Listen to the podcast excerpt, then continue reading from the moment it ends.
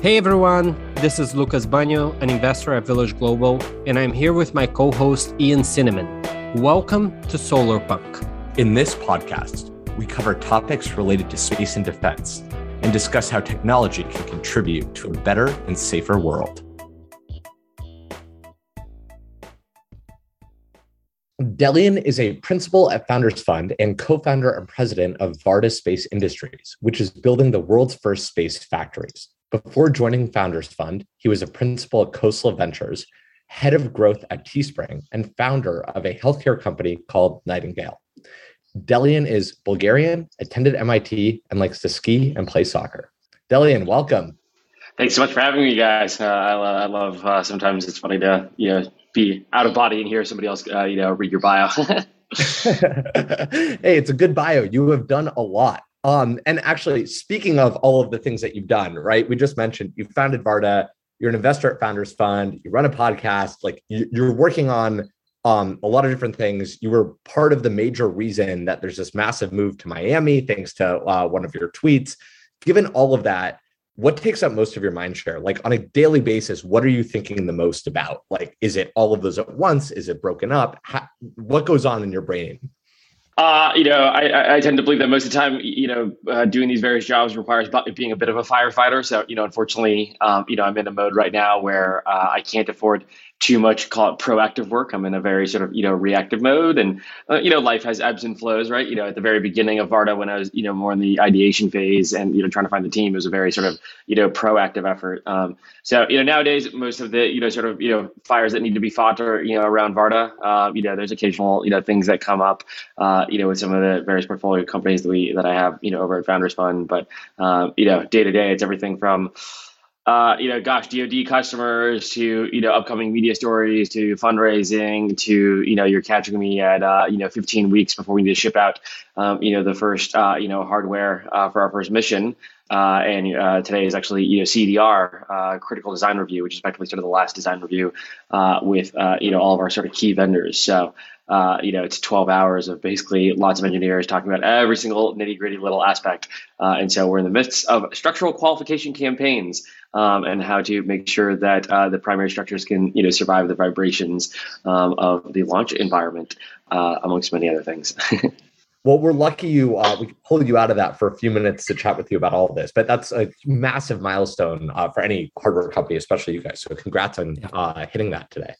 Super excited um, about it. And Delian, as a fellow immigrant, you've always talked about the importance of you know investing in building companies that that either work with the government or you know that are in the defense and, and space industries. What drives you, and why is that important to you? Yeah, I think it comes from like a you know sort of multitude of motivations. The like you know sort of core and primary primary one being that you know I feel very grateful um, that I, you know I was born in a country that you know is effectively you know still very much so a second world country. You know Bulgaria's GDP per capita is you know roughly you know fourteen thousand you know dollars even today, let alone when I was born when it was far far you know lower with the fall of the Soviet Union.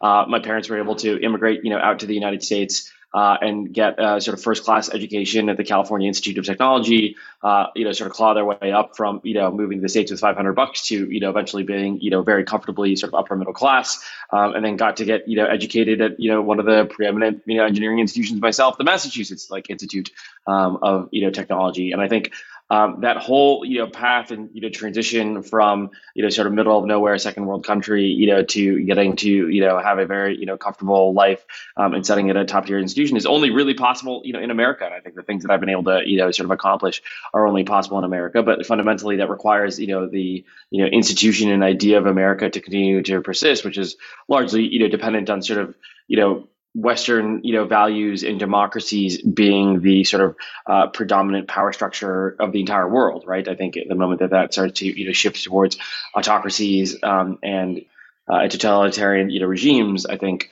um, I think for people to sort of go through that same experience. And so, um, the course of my life, I think, you know, become in some ways, you know, even prouder and prouder to be an American and want to, you know, believe more in defending those ideals.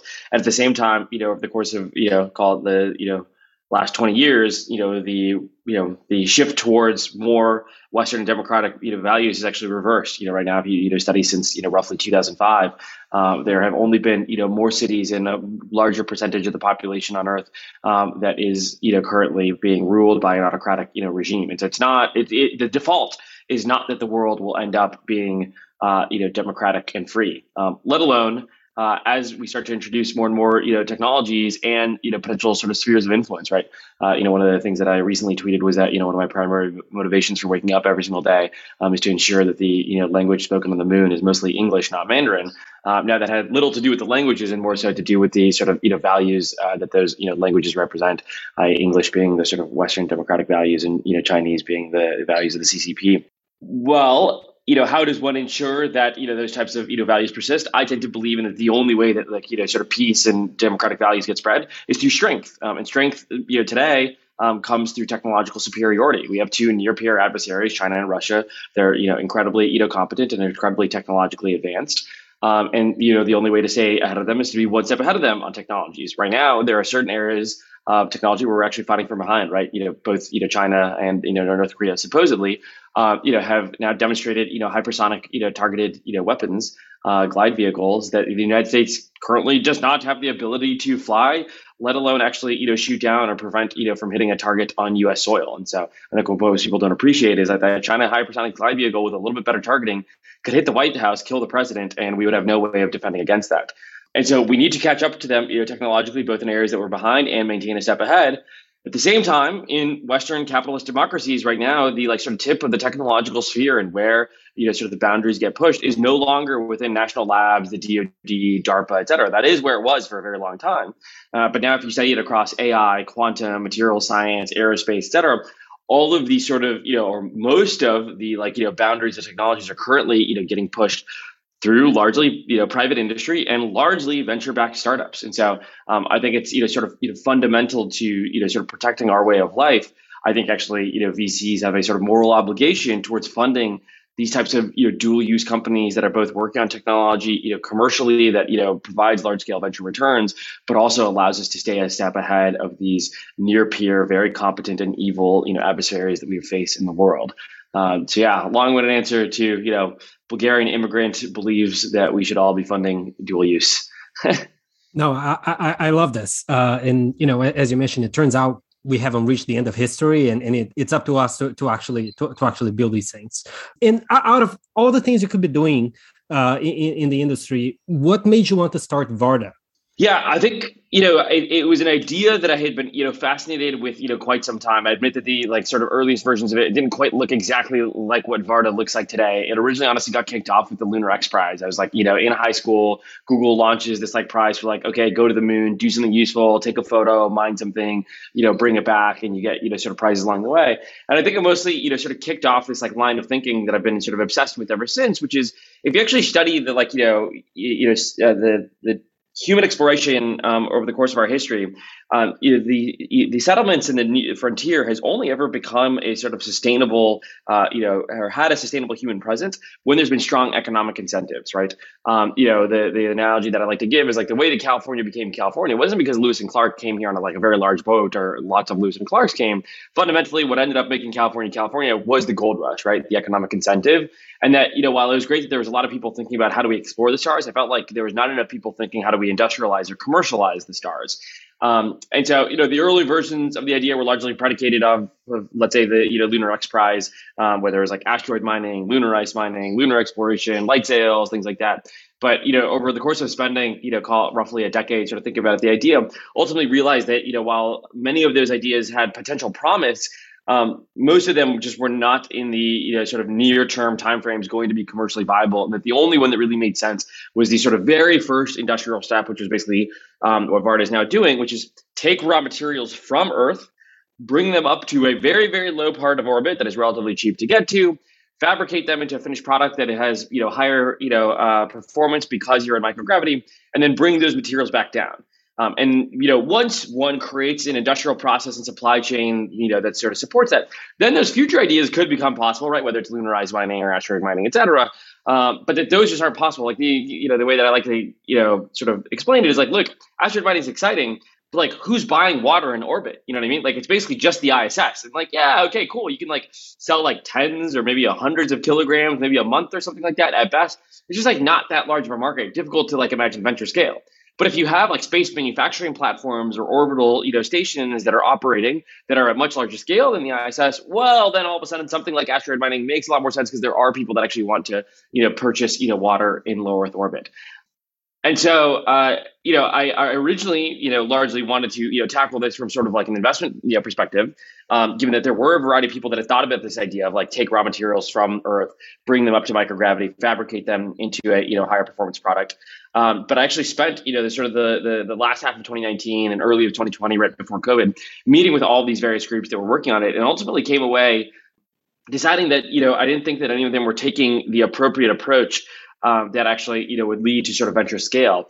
Um, and there's sort of two primary, you know, factors that you know I was sort of disappointed by. The first was most of these groups were more interested in you know sort of publishing research papers around the materials that they were working on, more so than actually you know finding a commercial customer uh, for what they were producing. Um, and then the second, and in some ways more importantly, was none of these companies had the ambition to shift the supply chain of their material production in microgravity off of the ISS, right? The ISS does do on a very regular basis this type of material production, right? Merck, um, you know, spends fifteen million dollars a year entirely on microgravity pharma experiments.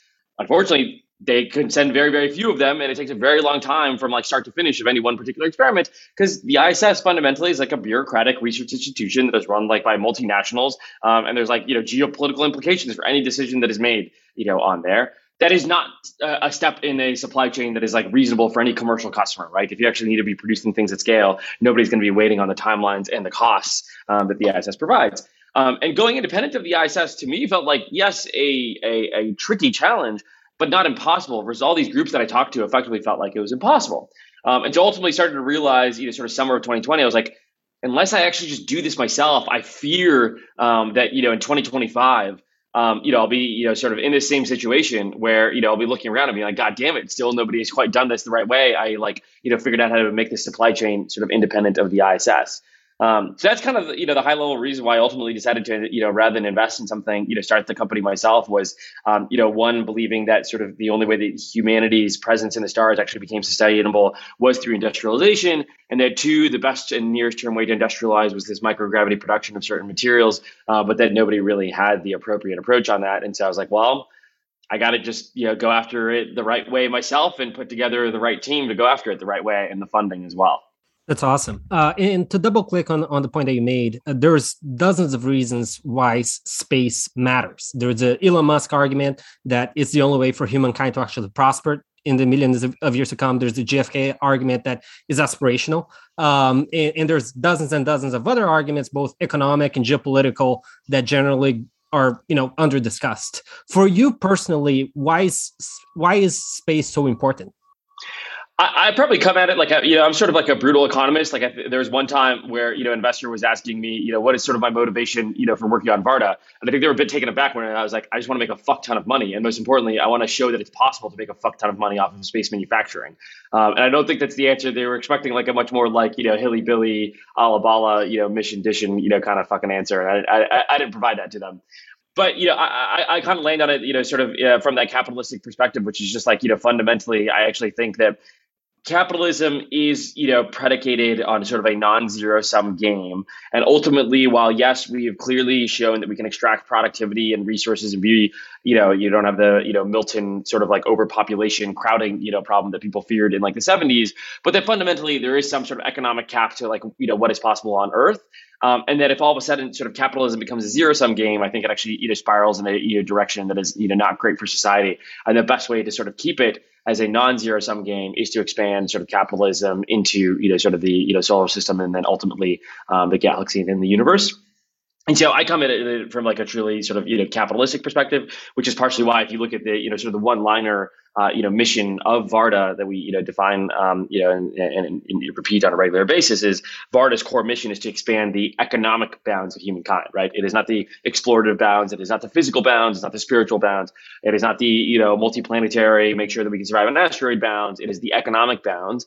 Partially because I actually think that's the fastest way to accomplish those all those other things. Like as much as people might want to become multiplanetary because they believe in some core mission, um, I think you know people will much faster become multiplanetary if they think it's going to make them them really rich. So, it, amazing overview. Um, to help people who are listening to this podcast better understand kind of the space economy and all the different aspects, right? I think on one hand, people obviously Elon does an amazing job with SpaceX, visualizing these launches and the returns of the rockets and all of that. We have the satellite industry. We have people uh, who are doing things for Earth observation, actual manufacturing, et cetera. Can you help break down the space economy? Like, what are the different aspects in your mind? Where does Varda fit into that? What aspects of it are you touching? Are you not touching? And then we can go in a little bit more after that into where you think there might be other opportunities for people, et cetera.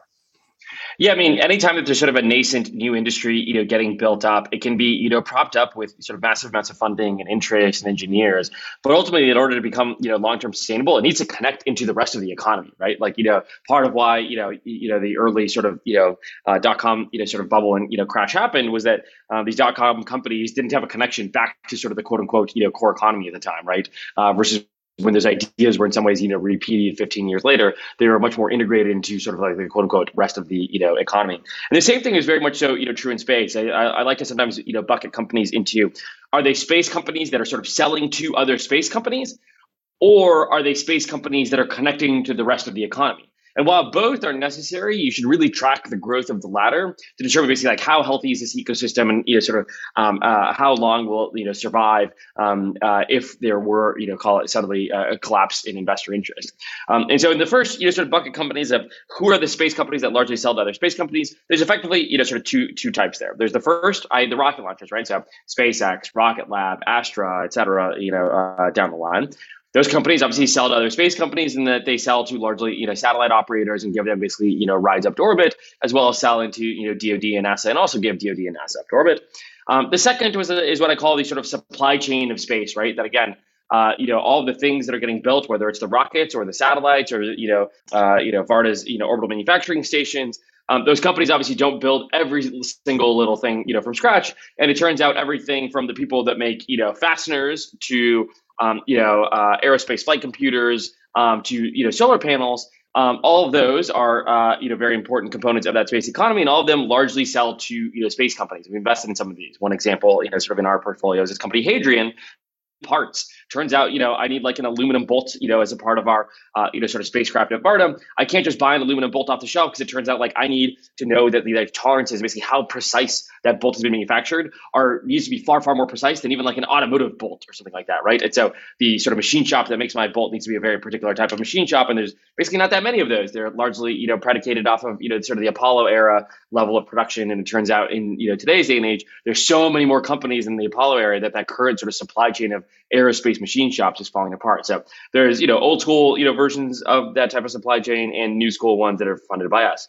The second category of companies uh, are what I call, you know, the sort of, you know, connection to the rest of the sort of economy, right? So um, the two sort of largest versions you somewhat touched on. So there's Earth observation companies like, you know, Planet Labs, ICEYE, Spire. Um, a couple of those are some of the sort of largest players around, you know, sort of visual, um, you know, photo, photographs as well as, you know, synthetic aperture radar uh, and infrared those companies basically effectively you know sell the you know photos of the earth to everything from the DoD to hedge funds traders that are trying to look at okay you know how many you know ships are leaving you know Chinese ports as a way to predict economic demand and to give them alpha to you know methane gas pipeline operators that are trying to look for methane gas leaks and are using satellite images rather than trying to you know fly a helicopter or a plane over their you know pipeline every couple of days.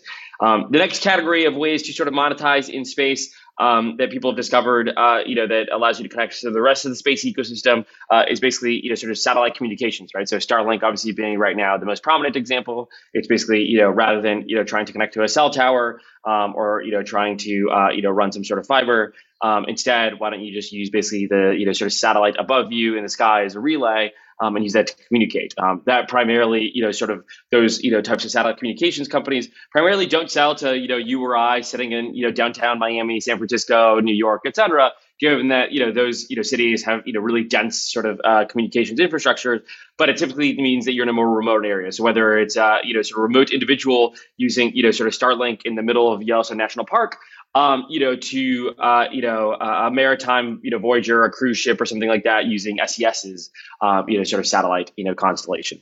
Um, and those are basically the only two ways that people have figured out how to monetize in space. Now there are sort of you know upcoming you know sort of business models. So let's you know maybe shift back to the people, uh, the upcoming business models that are sort of uh, space companies for space now there's basically so many satellites up there for the first time you can kind of think about it as there's enough cars on the road that like you could actually justify building a gas station rather than everybody basically having their own you know big old you know gas tank.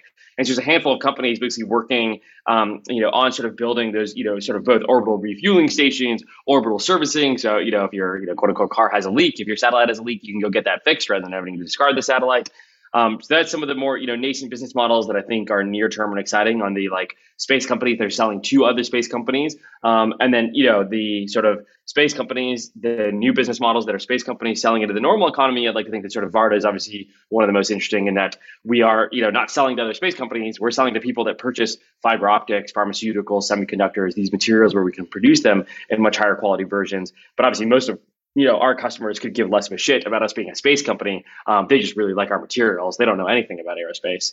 Um, so those are kind of the, you know, sort of rough breakdown of both the, you know, current and future business models in space, and also sort of those two categories of like, is it a space company just selling to other space companies, which is like great, it's infrastructure that's necessary, or is a space company selling into the quote unquote real economy, which is like great because that's what will make sustainable, make space sustainable in the long term, since it turns out, you know, there's a lot more customers and you know capitalists on Earth than there are in space incredible overview. So, I, I, just to go a little bit further within that, one thing I'm curious about is what areas do you think are overhyped, and what areas do you think are almost a little ignored or underhyped? And to dig in specifically on some things that resonated from you, what you said is, I think, for example, there's a lot of Earth observation companies that have now popped up. Do we need more? Do we need more launch companies? Is that overhyped, underhyped? Similarly, when we talk about things like Starlink and satellite communications, there's several companies working on all of that do you think that we're at the point of saturation or we should still be thinking about what are other opportunities in those areas yeah, I think I would generally say that I think just like the first category is generally overhyped and overinvested into, and the second category is one that actually people are underappreciating sort of how much you know promise there is. And so um, I'm actually more of the opinion of like we don't really need many more launcher you know companies. At this point, I think there's like almost 100 companies that have raised north of 10 million of venture capital, and so I'm somewhat skeptical, and especially as sort of Starship starts to come online, that like there's going to be more than like three or four players. Like there's a reason that like you know, there's only like Boeing and Airbus and like, you know, maybe a small handful of others of like, you know, airframe, you know, manufacturers. Um, and yes, there are more operators in that, you right, United, Delta, et cetera. And you maybe at some point regulators will step in and say that there needs to be a different manufacturer of the like rocket versus who operates the rocket, et cetera. But we're probably a ways away from that. But like fundamentally, it seems unlikely that there'll be more than call it three, maybe four players. And so I think that area is sort of like massively, you know, overhyped. I think the area of like the sort of supply chain actually, you know, sort of for call it, you know, satellites, et cetera, is like massively underhyped. Like I think, you know, VCs are underappreciating sort of if you make call it the best, you know, sort of um, you know, aerospace grade solar panel or power system and make it super cheap and make it, you know, at the cost of off the shelf consumer electronics. that's actually like sort of, you know, a massive uh, sort of venture scale market, but it's not something that people pay attention to because it's not like there's just sexiness around sort of, I feel like, you know, firing off rockets um, that people appreciate. Um, and then on the second half of the economy, both in Earth observation and in sort of satellite communications, I actually think that like while yes, there are a lot of companies pursuing this, I actually still think there's sort of like a massive, you know, um, un- untapped potential here. And part of it just comes to like there's just so many different use cases, and there's just a lot of different industries where they haven't thought through what would I do if I had this type of satellite data and then each individual industry's needs is actually like wildly different. So like you know double click on one of the use cases that I you know sort of mentioned earlier, if you're a methane gas pipeline that is specifically trying to like you know replace your like you know once a week like helicopter tour um, that you have to do over your you know methane pipeline to make sure that there's no leaks for you know regulatory reasons, and instead want to replace that with a satellite well that satellite design looks wildly wildly different than like the like you know hedge fund that is trying to look at like how many you know you know uh, uh, you know ships are leaving chinese ports. Um, you know both the like wavelength that you're looking for right? Like you know methane has very particular you know wavelengths that it you know reflects. Um, and so you know the basically like quote unquote camera that you need to design to look for methane looks wildly different than like the like camera that you need to design you know to look for uh, you know ships leaving Chinese ports where those satellites fly how those satellites are designed how big they are what orbit they're in etc it's kind of hard like people think like oh you throw up a satellite and it can kind of you know go all over Earth and it's like no like you kind of get you know stuck in one particular lane and unlike you know driving a car it's actually pretty fucking hard to shift lanes and so once you're up there you're kind of up there for that particular use case and I think there's actually a long long tail of use cases for that type of the Earth observation. And then same thing actually, you know, with you know sort of satellites, right? Starlink is great for the you know sort of you know Yellowstone and maybe like you know maritime uh, you know use case where you need you know sort of real time but like you know relatively low bandwidth. But let's say you're like you know Netflix and you want to do sort of like you know massive transfer uh, of you know data um, and have a backup to call it like the undersea you know fiber optic cables, there you're actually much better off having like a you know you know mid geo or full geo sort of um, you know satellite. So call it you know something that like a, Astranis is building, uh, which is a very different looking satellite than what Starlink is building um, that is you know really optimized for you know um, you know having much much more bandwidth, uh, but much higher latency, right? Where it turns out you know the Netflixes of the world they don't really care about latency, right? Because like it's not like you know you're trying to play a video game in real time like you are on Starlink, uh, but they do care about you know how cheaply can you get my bandwidth, and like Starlink's bandwidth is in some ways kind of expensive because they do fly so low and they have to refresh their you know satellite constellation on a super regular basis because they fly so low. And again, why do they fly so low? Because they want you know sort of much tighter latency to compete for those types of consumer use cases. And so um, I think like you know people actually underappreciate just how much more value there is to I think be had um, in Earth observation and uh, you know satellite communications. Um, not quite as you know I wouldn't say it's quite as underappreciated as that sort of supply chain that I mentioned earlier. But like you know, in the grand scheme of um, you know relative to rockets, let's say it's definitely nowhere near the level of hype of rockets. one i think that's a great overview. So um shifting away just from startups building in space what do you think the general public misunderstands the most about space and the space economy right now I think it's just like you know exponential equations are just really hard to predict. You know, uh, you know across a variety of different industries, right? Whether it's you know people underappreciating how quickly we went from like you know supercomputers, you know requiring you know full rooms to everybody having a personal PC. I think sort of you know space is going through that you know sort of same transition right now. Um, the example that I kind of like to give is um, way before starting Varda and like, you know, even, you know, starting to think about, you know, even investing in a company like this in like 2016, I was still working on my first company. Um, I actually like uh, had a bet with a couple of my friends from MIT. We were like out to dinner and I was explaining to them like, Hey, launch costs are dropping faster and faster. Yes, the Falcon 9 is not like reusable yet, but like the fact that they even got it to like land and crash in a barge, like means that they'll be able to land it and land it without blowing up one day. Like now, is that going to take a year, two years, three years? Unclear, but like it's going to happen. And then the moment that happens, it's a massive drop in launch costs. And once that happens, people want to continue to drop it, and there will continue to be this sort of you know Moore's law you know type uh, you know decrease in launch costs. And what that means is that like one day the sort of like manufacturing in space is not just going to be done on the ISS, but it's going to be done independent of the ISS and commercially done. This was basically like you know uh, October 2016. I made the bet that basically by January 1st, 2022, there would be a company that manufactures something in orbit and brings it back down, you know, for a profit. Um, unfortunately, I ended up obviously losing the bet. Varda has not yet done that, but I wasn't that far off. Um, you know, you know, I'm, uh, I'm going to be about 15 months off on like a five and a half year long bet, which is I think like not the worst, you know, you know, sort of uh, margin margin of error. And so I think people underappreciate you know the implications and that like i felt like i had a decent understanding and even then i've been maybe surprised by you know how sort of quickly and reusable sort of falcon 9 has become. But i think now people underappreciate what is going to happen over the next decade. So my you know next bet um, and you know I, I, sort of you know when i tell the story i caution that you know sometimes i take these bets so seriously that i end up you know starting the fucking company uh, to win the bet. So um, even if i you know missed it by 15 months. But the next bet that i have going is actually with my wife where uh, uh, by 2032 i believe that that year in 2032 um, there will be at least 100 humans on Earth that spend over a day in space. So it's not just like a quick, you know, sort of roller coaster ride. Um, uh, and that those people aren't billionaires, uh, but you know they have uh, less than 100 uh, you know million uh, in net worth, so they're you know centimillionaires that are scraping by um, rather than just the billionaires. Um, and you know, I, I, did caution my wife though that if you know the bet's starting to come to you know close to fruition, I may have to start the company to go ensure that.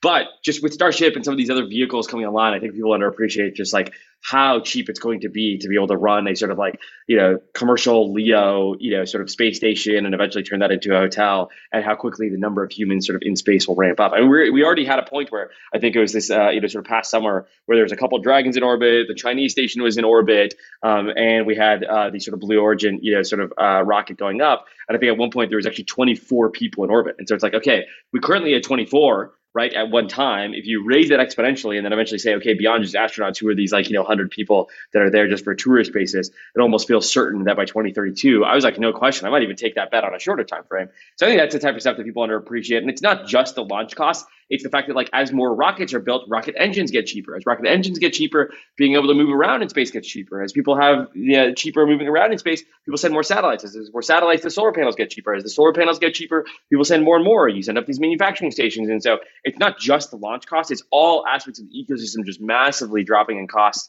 and increasing in cadence um, as it becomes just a larger and larger commercial economy. I think hearing Elon last week announce that at scale Starship will end up costing around a million dollars a launch was mind blowing, right? Like think of like sending a hundred people up for a million dollars. I mean, the equations completely change. So, um, last question for you on kind of the space industry and economy as a whole.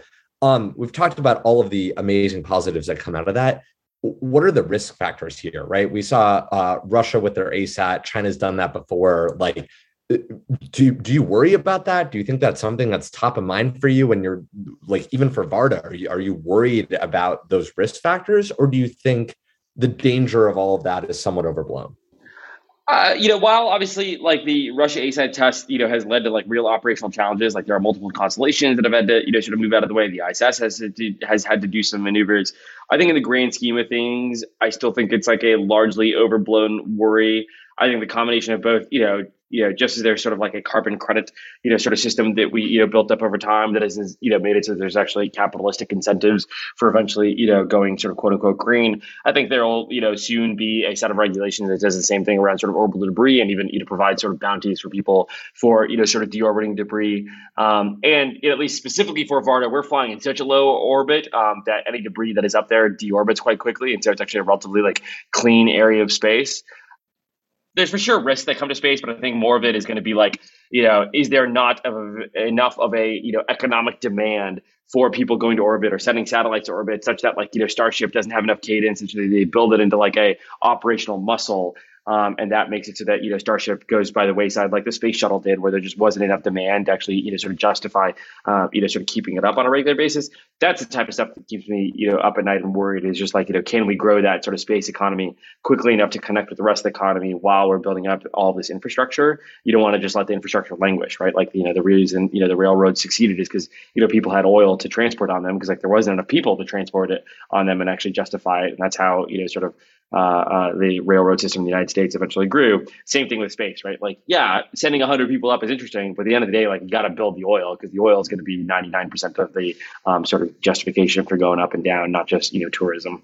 At a geopolitical level, I would imagine that you probably agree with the statement that we're, we're in a space race right now can you help level set you know the state uh, uh, uh, of the discussions and, and, where we're at now relative to the ccp relative to russia uh, and how concerned are you uh, that, that that we may not be that that far ahead.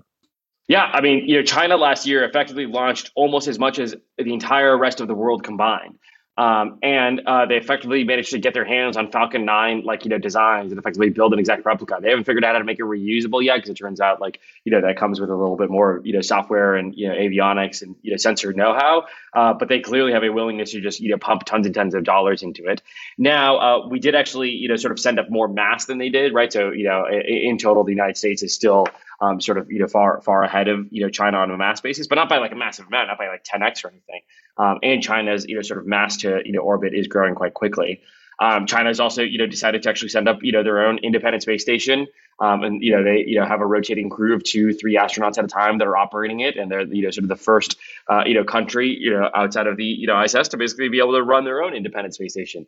Hypersonic glide vehicles that I discussed earlier are effectively a space technology, right? Those glide vehicles go up on an actual rocket, um, and then purposely, you know, deorbit themselves from space uh, to, you know, choose and land on a target, and so um, you know, I absolutely think we're sort of in this, you know, space race, and I think it's ever more important than before, given that, um, you know, uh, this, you know, adversary, uh, you know, has you know, shown a willingness to drive tons of capital and has a much, much larger economy um, than sort of the last, you know, space race ever did. And so I think that's why you're starting to see a lot more counter reactions of, you know, there's a congressional committee on hypersonics now. People are talking about, you know, the United States, you know, landing on the moon again, um, you know, soon. And I, you know, I could see these sort of, you know, combined, you know, sort of NASA plus Space Force budget over the course of the next decade actually starting to approach the Apollo era in terms of a percentage of, you know, GDP. I think part of it being that, like, you know, the sort of the DoD budget on space um, has so massively increased, even if NASA necessarily, um, you know, hasn't massively upsized.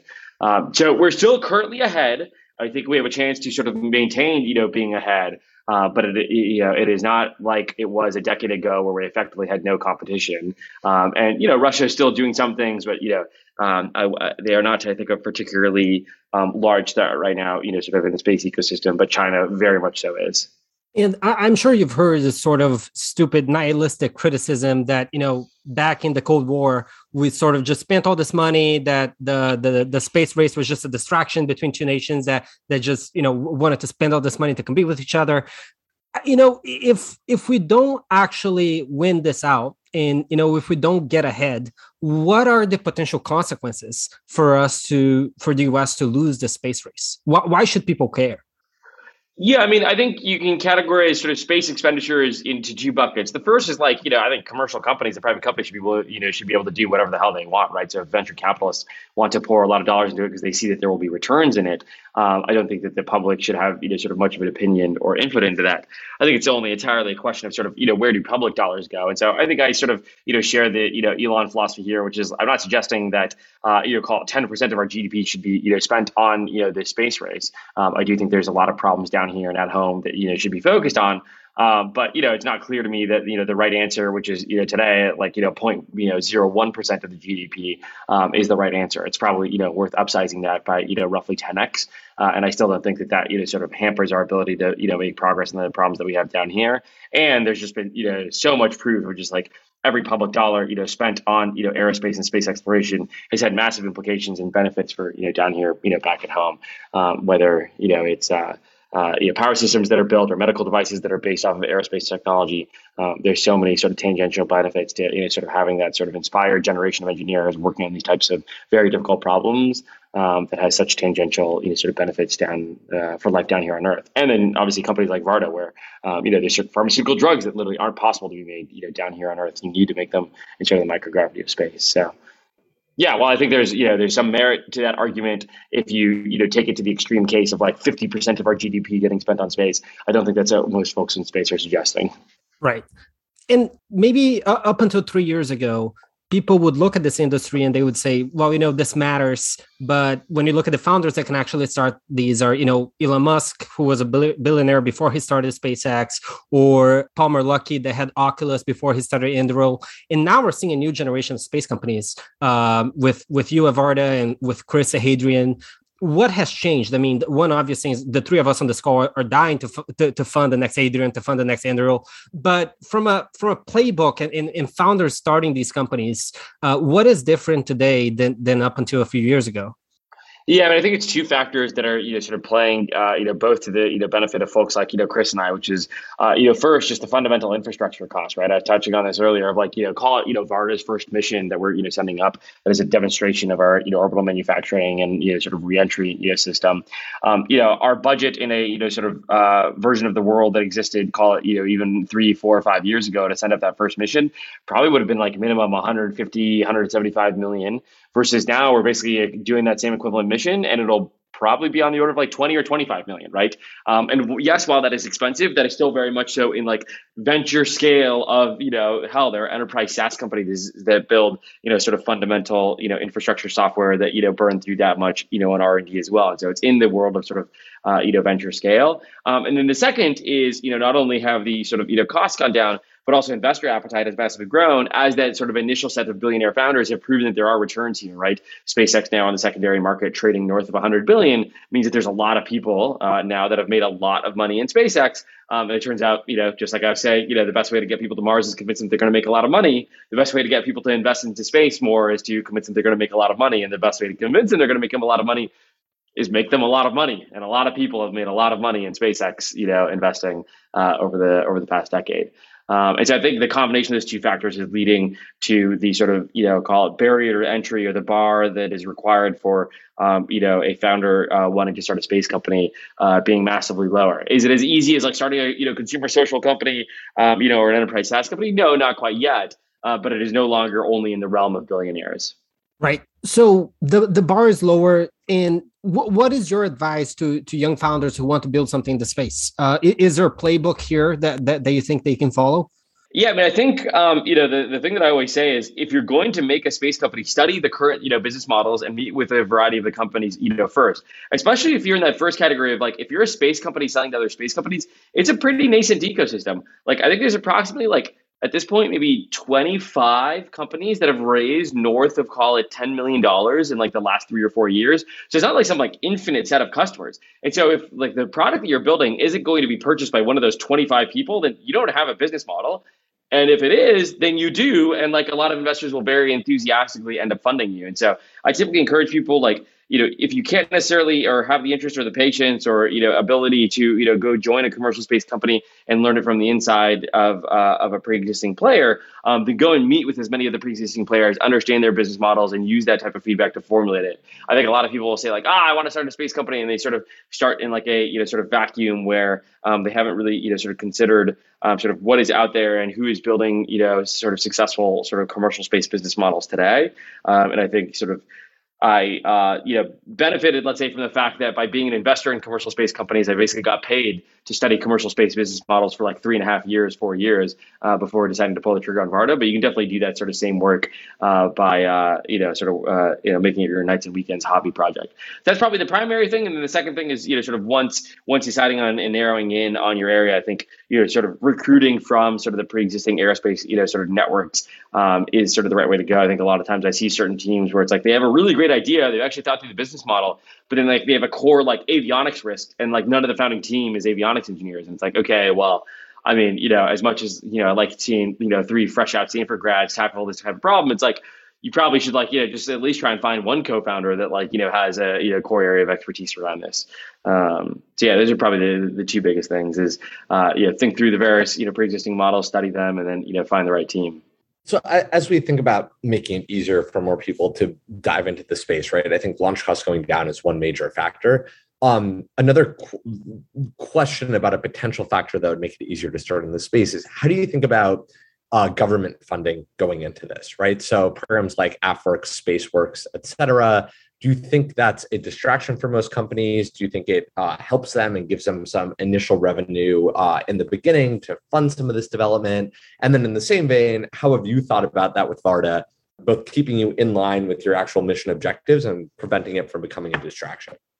Yeah, my answer for Varda and both my suggestion to you know sort of other founders is you know roughly you know the the same in that I think they can be an extremely valuable customer, right? Unlike most customers, the DoD, like AFWERX, SpaceWERX, DIU, et cetera, is willing to pay for R and D as opposed to just being willing to pay for basically like a finished product that you, you know deliver to them. And then I think has a lot of advantages if you can make it so that the R and D that the DoD is interested in funding aligns ideally not you know it, it, uh, it's typically impossible to make it align perfectly but call it at least has like 90 or 95% overlap with what you would have been doing for your commercial customers in the end game anyways. I think where some companies get like run astray is when they too much pivot back and forth towards various like SBIRs and phase ones and phase twos and just like you know keep sort of going on that track and keep sort of pivoting their product line to try and focus on what is the latest sort of DoD solicitation and what is you know sort of AFWERX asking for, as opposed to having a sort of pre-existing sort of strong viewpoint on like this is what we are building, and then like we will apply for DoD grants or convince the DoD to create grants around the type of you know technology that we're creating.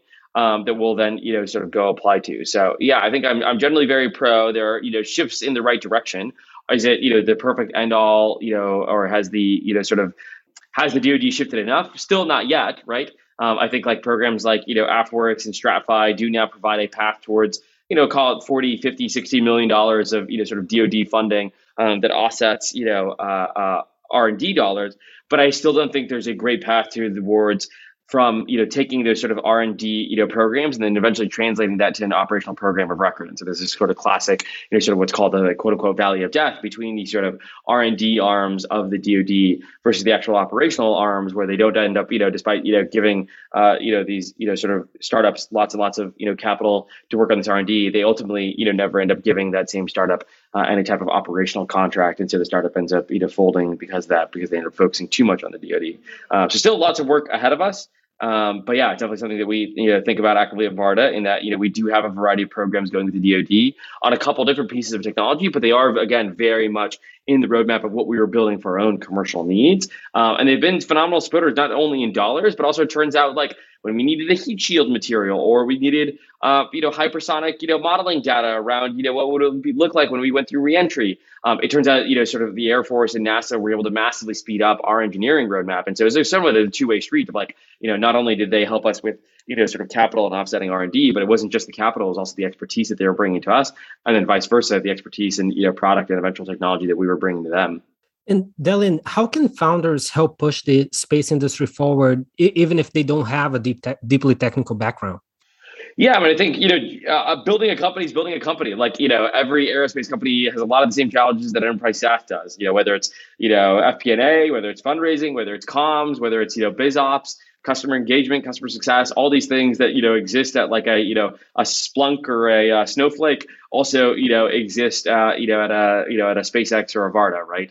Um, these you know same types of challenges exist. And so there are plenty of folks you know sort of on the Varda team that have come from very sort of non-traditional quote unquote you know deep tech backgrounds. And so I think you know sort of joining one of these companies is by far you know sort of the best way to do it. And then uh, you know sort of um, you know starting a company with a set of maybe, you know, I think there are a lot of founders in the Silicon Valley ecosystem that maybe understand fundraising and team building super well, and a lot of SpaceX engineers that don't necessarily understand, you know, fundraising and team building super well, but understand a very particular piece of technology super well, and sort of pairing up with somebody like that to, you know, sort of help bring their technology to market is, I think, another way uh, that people can really focus. There's definitely a whole, you know, cadre of, you know, folks uh, that, you know, uh, grind through their time at SpaceX and then, you know, want to start a company but don't necessarily know how to.